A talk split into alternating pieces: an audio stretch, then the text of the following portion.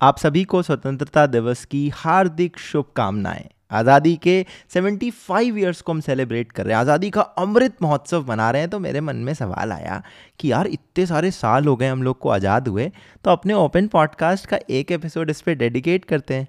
अब देखो, हम इस एपिसोड में ना बड़ा सिंपल सा थीम रखेंगे। हम बात करेंगे अपनी कुछ बड़ी बड़ी अचीवमेंट्स का, और वो भी देखेंगे कहाँ कहाँ पर हम चीज़ों को और अच्छे से कर सकते थे, और उनसे सीख ले सकते थे। तो सबसे पहले, जो सबसे पहली चीज़ I want to talk about is the green revolution देखो, जब ग्रीन रेवोल्यूशन हो रहा था ना तो 1950s का टाइम आप याद करो। उस टाइम हमारे यहाँ पर जो कल्टीवेशन था क्रॉप्स का, जिसकी हमें बहुत ज़रूरत थी, वो उतना अच्छा नहीं था। मतलब हमें बाहर से सामान मंगाना पड़ता था। फिर 1960s आया और 60s के टाइम से ग्रीन रेवोल्यूशन ने अपना असर दिखाना शुरू किया। लाल बहादुर शास्त्री जी कहे जाते हैं कि वो एक तरह से इस पूरे के पूरे मूवमेंट को लीड कर रहे थे। अरे, उन्होंने ही तो नारा दिया था, जय जवान, जय किसान। तो एक किसान को जय करते हुए इन्होंने कहा कि चलो, अब अपने यहाँ पर ना हम सब्सिडीज़ देते हैं, हम आपको फर्टिलाइज़र सस्ते दामों में मुहैया कराते हैं, हम बीज अपने बदलते हैं और उसके बाद से जो हुआ, वो पूरी दुनिया को देखने के लिए एक अलग ही नज़ारा था। क्योंकि दुनिया में उस समय ये कहा जाता था कि भारत और चीन ना बहुत सारा खाना खा जाते हैं। अगर इन देशों की पॉपुलेशन कम होती तो दुनिया के पास खाना ज़्यादा रहता।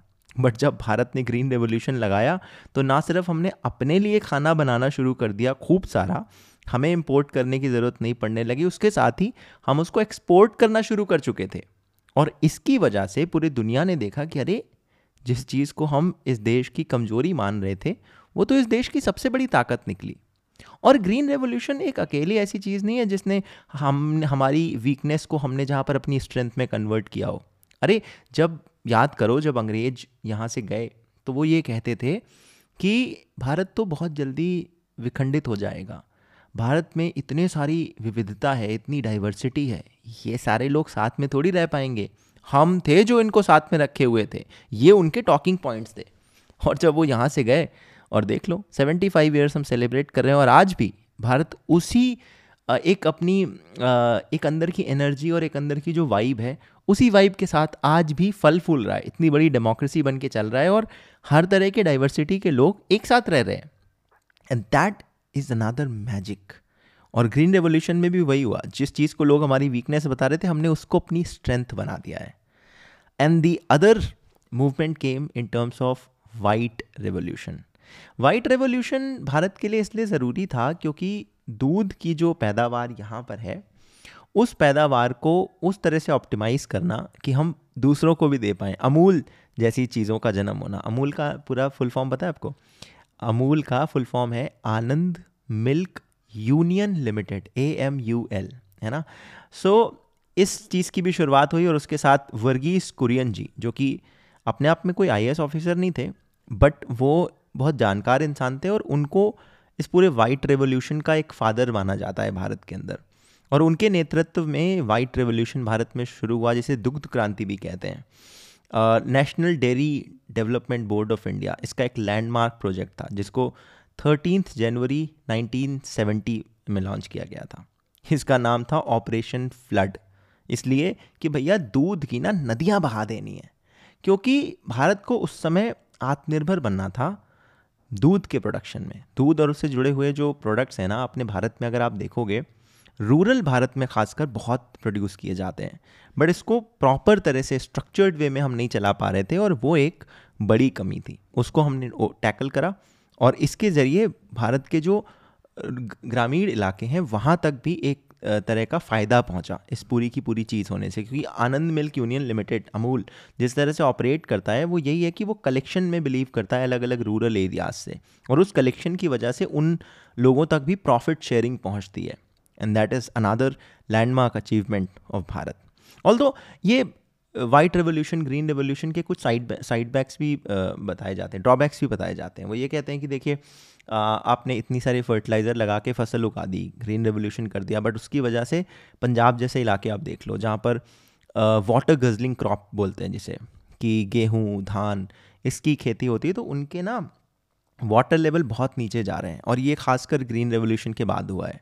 एंड ग्रीन रेवोल्यूशन में चूँकि प्रोडक्शन पे बहुत ज़ोर था तो ये भी चीज़ हुई कि बहुत केमिकल फर्टिलाइज़र यूज़ होने लगे, और ज़मीन की जो उर्वरक क्षमता है, वो कम होने लगी।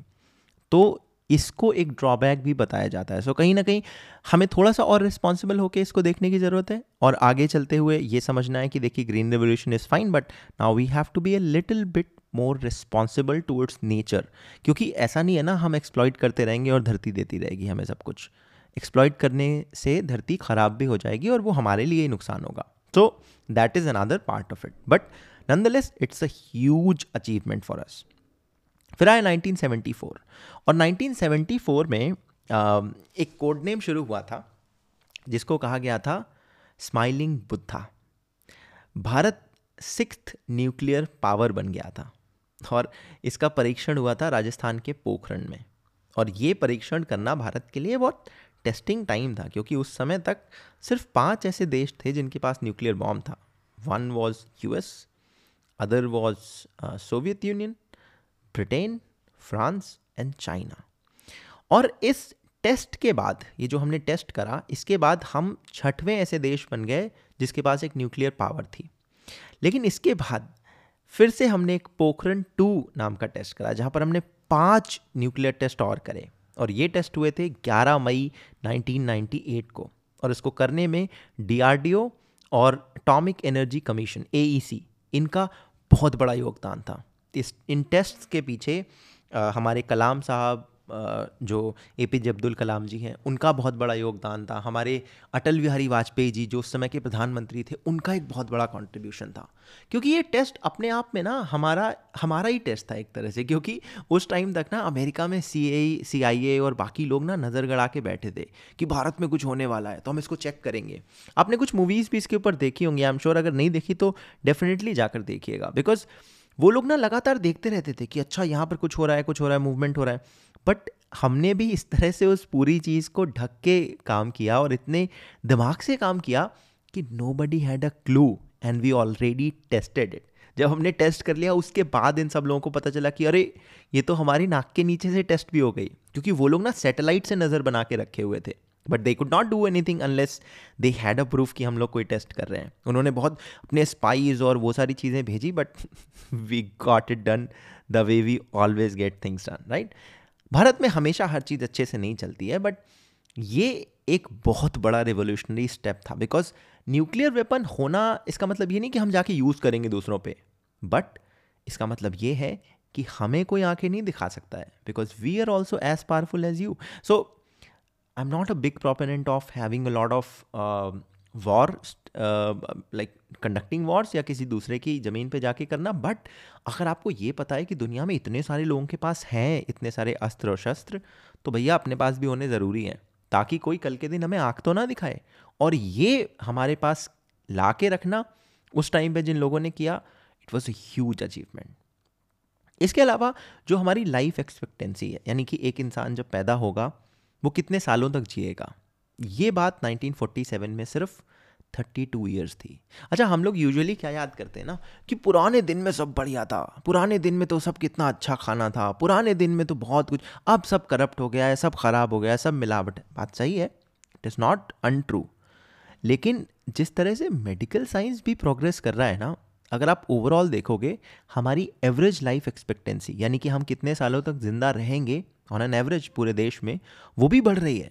पहले जो छोटी छोटी बीमारियों से लोगों की मौत होती थी, ज़िंदगी ख़राब हो जाती थी, उनके सल्यूशंस भी इन्हीं चीज़ों से निकल कर आ रहे हैं। So on one hand the technology is harmful for us but on the other hand it is the technology that is making our life easier so basically technology is a tool right हम उस tool को कैसे use करते हैं, वो depend करता है। एक एक फ़ोन से आपको इन्फॉर्मेशन भी मिल सकती है, या आप पूरे दिन वेस्ट भी कर सकते हो। So it all depends on how you use the tool but इस तरह के टूल से हमारी जो एवरेज लाइफ एक्सपेक्टेंसी 1947 में सिर्फ़ 32 ईयर्स थी, आज के टाइम पे वो 70 साल है। और डब्ल्यू एच ओ ये कहता है कि ये जो भारत का ये अचीवमेंट है ना this is one of the craziest achievement because from thirty two to seventy हमने काफ़ी कुछ किया होगा। लेकिन इसके साथ एक दूसरा पहलू भी है, हमारे भारत में हेल्थ केयर सिस्टम अच्छे नहीं है। हम डॉक्टर्स को अच्छी सैलरीज नहीं दे पाते कई बार सरकारी हॉस्पिटल्स में। हम अक्सर सुनते हैं कि डॉक्टर से स्ट्राइक पर हैं या ड्यूरिंग कोविड तो हमने विजुअल में देखा कि डॉक्टर को मारा पीटा जा रहा है, उनके अगेंस्ट इतना डिस्क्रिमिनेशन हुआ सोसाइटीज़ में नहीं जाने दे रहे थे लोगों को और बहुत मिसट्रीट करा हमने अपने डॉक्टर्स को। और उसके साथ साथ डॉक्टर्स की कमी भी है है ना?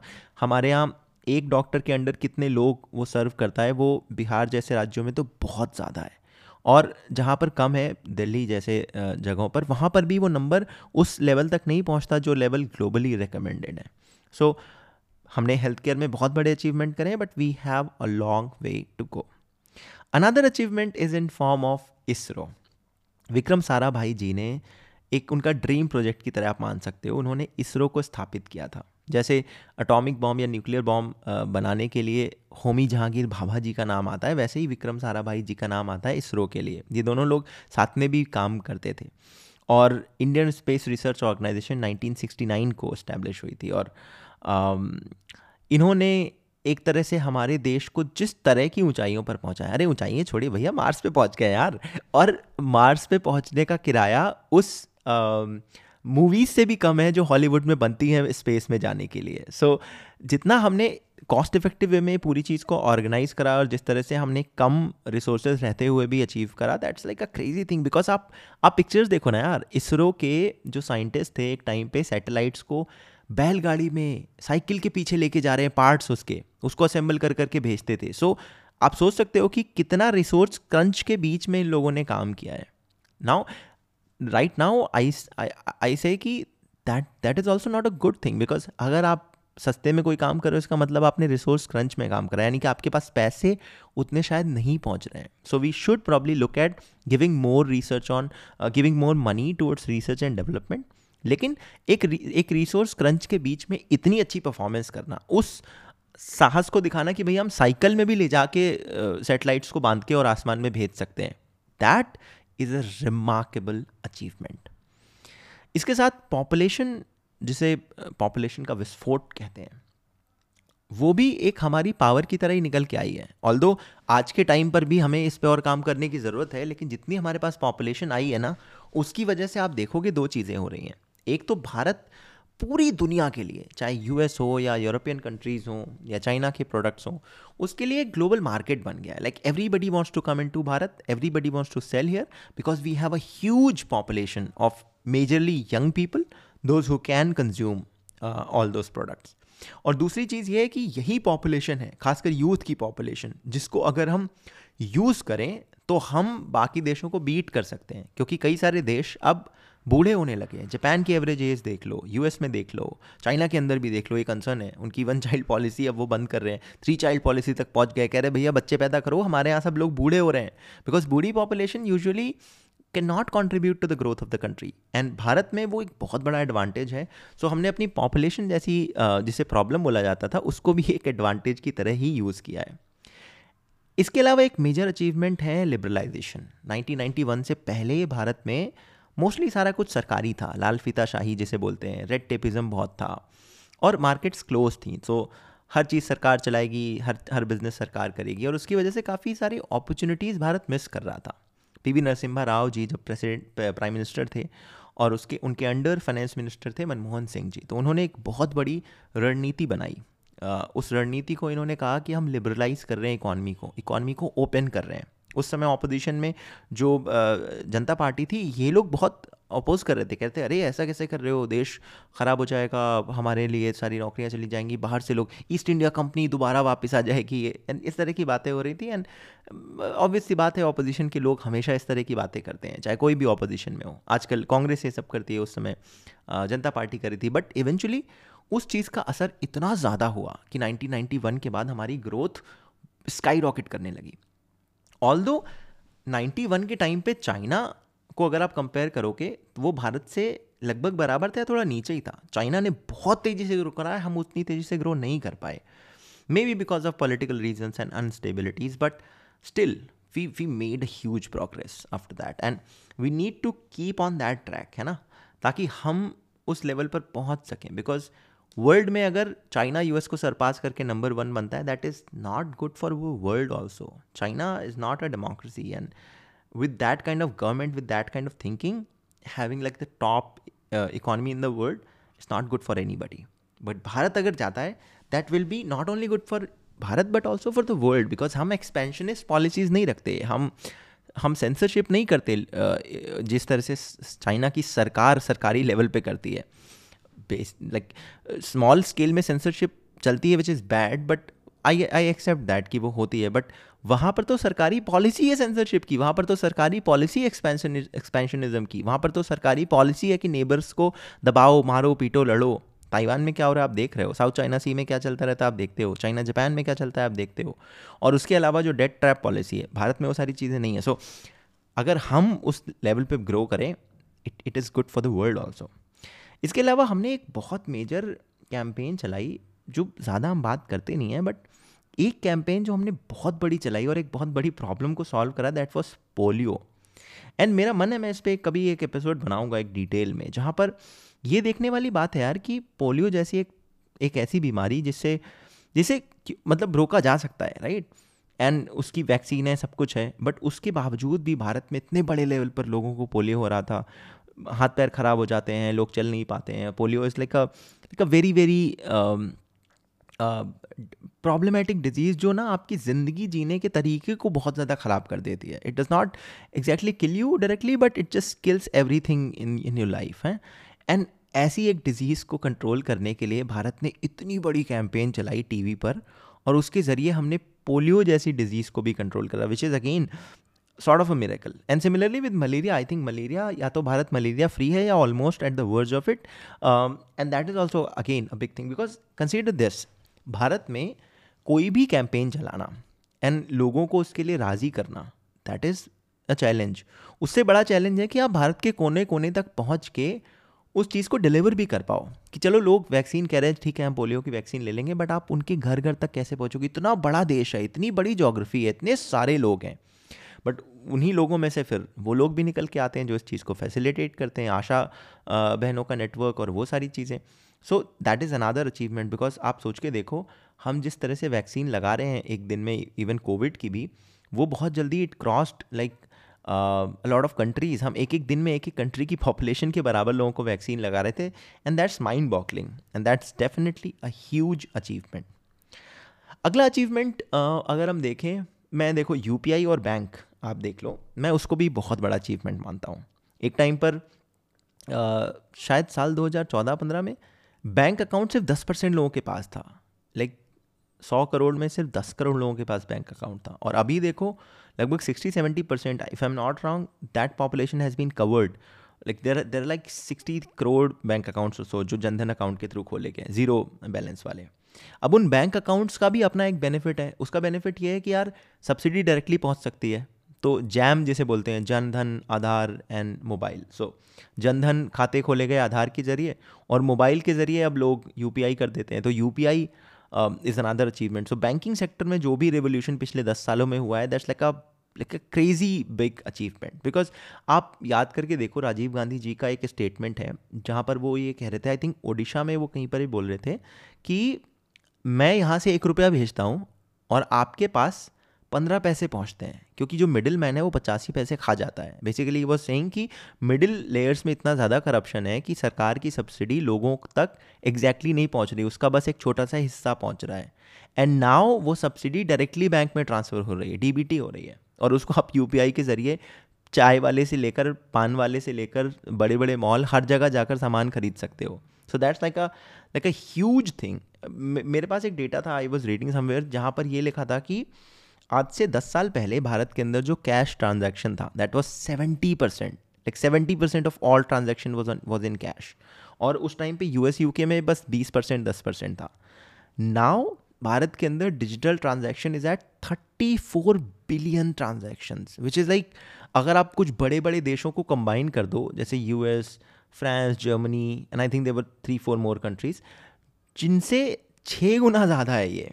And it's it's like I think इसके बाद चाइना आता है एंड uh, उसके बाद ये सारे देश आते हैं। So now the thing is कि यार that's such a big achievement right और हम इसके बारे में यूजुअली इग्नोर करते ज़्यादा उतनी बात नहीं होती but these are like crazy good achievements लेकिन इसके साथ साथ ना दो चार चीज़ें थोड़ी सी बैड टेस्ट भी छोड़कर जाती है माउथ में। जैसे कि शास्त्री जी लाल बहादुर शास्त्री जी जिन्हें हम कहते हैं इन्होंने ग्रीन रेवोल्यूशन में इतना बड़ा रोल प्ले करा वाइट रेवोल्यूशन में रोल प्ले करा।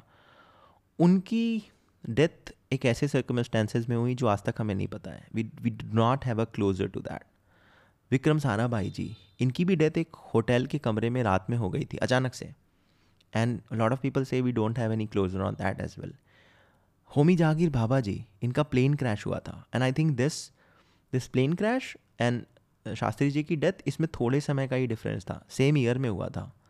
और इनकी मौत पर भी अभी तक कोई कोई क्लोजर नहीं है. We don't we don't know there are claims about a lot of people like ये इन्वॉल्व थे वो but we don't know what happen इसके अलावा पी वी नरसिम्हा राव जी जिन्होंने 1991 का लिबरलाइजेशन करा इतने बड़े उसके स्ट्रक्चरल uh, पिलर थे उनको भी बिकॉज़ ऑफ़ पोलिटिकल रीजन्स बहुत वैल्यू नहीं दी गई इन इन कांग्रेस और even in the country as whole like we don't remember him like we do other prime ministers और इसके अलावा जो कुछ प्राइम मिनिस्टर्स हैं, उनके असैसिनेशन भी हुए, राजीव गांधी जी, इंदिरा गांधी जी एंड हम उनको बचा नहीं पाए।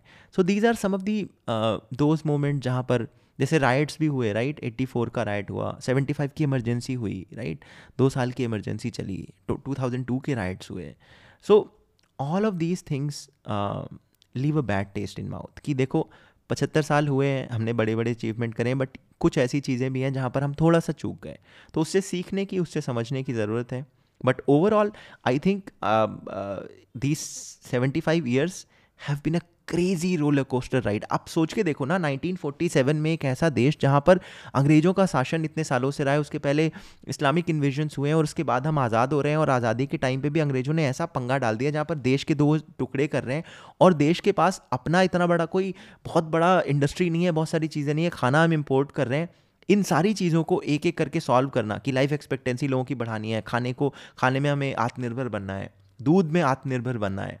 एंड uh, उसके अलावा uh, लोगों को बैंक अकाउंट देने हैं डिजिटल रिवोल्यूशन लाना ये सारे के सारे काम हम पिछले सेवेंटी फाइव ईयर्स में अचीव कर पाए that is like a big big thing for us and now all the way we have to go up from here है ना? हम जैसे इसरो ने हमें स्पेस में पहुँचाया वैसे ही जैसे बोलते हैं ना to the moon so Bharat to the moon भाई अब तो अब तो रुकना नहीं है। अगले दस पंद्रह बीस साल हमारे हैं क्योंकि हम लगातार काम कर रहे हैं। देखो वेब टू से वेब थ्री में जाना था ऑल्दो आप सिर्फ़ मोस्टली क्रिप्टो क्रिप्टो सुनते हो but web three is like much bigger thing blockchain decentralization governance governance पूरी की पूरी डिसेंट्रलाइज होगी। सारे के सारे कॉन्ट्रैक्ट्स और वो सारी चीज़ें ब्लॉक चेन पे लाने से बहुत सारी इनएफिशिएंसीज जो अभी हैं सिस्टम में वो दूर हो जाएँगी। एंड उसको आप I not sure if you know not not but मैंने न्यूज़लेटर में इसकी स्टोरीज डाली हैं। अगर आपने नहीं सब्सक्राइब करा डिस्क्रिप्शन में होगा। भारत के बहुत सारे सरकारें इंक्लूडिंग महाराष्ट्र, आंध्र प्रदेश, केरला, दिल्ली, बहुत सारी राज्य की सरकारें यूपी के अंदर कहते पावर को जो ट्रांसफ़र करना है, उसके लिए स्मार्ट कॉन्ट्रैक्ट बन रहे हैं, ज़मीनों के लिए बन रहे हैं कि ज़मीन के कॉन्ट्रैक्ट कर सकते हैं। वैक्सीन सर्टिफिकेट्स ब्लॉकचेन पे डाल रहे थे महाराष्ट्र के अंदर। अपनी अपनी पॉलिसीज़ बना रहे हैं ब्लॉकचेन के ऊपर। सो ब्लॉकचेन के ऊपर क्रेजी गुड काम चल रहा है। ऑल दो क्रिप्टो को लेकर भारत में इतनी आ, सरकार की तरफ़ से बहुत लेवर नहीं है सरकार थोड़ी सी स्ट्रिक्ट है उस पर but blockchain as a technology सरकार बहुत तेज़ी से अडॉप्ट कर रही है। एंड आप आने वाले टाइम में इसके बेनिफिट्स देखोगे। हम रिटेल में बहुत क्रेजी काम कर रहे हैं ओएनडीसी जो नया पोर्टल भारत बना रहा है जहाँ पर ये देख रहे थे कि यार ज़्यादातर ई कॉमर्स कंपनीज़ इधर फॉरेनर हैं यहाँ पर या फिर फॉरेन ओन्ड है तो हमने उसको चेंज करने का काम करने लगे हैं जहाँ पर हम कह रहे हैं कि यार हम अपना ऐसा पोर्टल बनाएँगे जो कि हमारे लोगों को हमारे छोटे छोटे ट्रेडर्स को प्रेफर करें अपने प्रॉफिट को नहीं। उसमें बहुत तेज़ी से काम हो रहा है और इसरो तो मतलब बहुत तगड़े काम कर रहा है। सो so, आने वाला time is just for us और हमें इसको आगे लेके जाना है। So so, with that note i think um, i want to wrap up today's episode. Uh, let me know what do you think about this. Uh, like ये स्वतंत्रता दिवस स्पेशल एपिसोड की तरह मैं सोच रहा था बनाऊँ और आपसे बातें करूँ। आई एम श्योर मैंने बहुत सारी चीज़ें नहीं कवर करी होंगी because on of top of my head मेरे को इतना सब याद नहीं है बट जितना मैं कर सकता था जितना मेरे दिमाग में आ रहा था of seventy five years I just wanted to talk with you all and मेरे को तो बहुत मज़ा आया। आप बताओ आपको कैसा लगा? If you want to share use hashtag the open podcast उसके साथ ये एपिसोड शेयर कर सकते हो आप कहीं पर भी। एंड जहाँ पर भी आप सुन रहे हो रेट कर दो पॉडकास्ट को। It help the rate ranking system and everything and YouTube पे हमारे videos if you don't watch do watch that हमारे दो चैनल हैं open letter open comment Instagram Twitter हर जगह हम लोग हैं an open letter zero zero one if you want to send a mail you can send it to an open letter zero zero one at the rate gmail dot com and with that we can wrap up to today's episode I hope आपको मज़ा आ रहा है next Monday सुबह दस बजे। फिर से मिलूँगा एक ऐसे एपिसोड के साथ में। तब तक के लिए अपना ध्यान रखिएगा। जय हिंद। वंदे मातरम।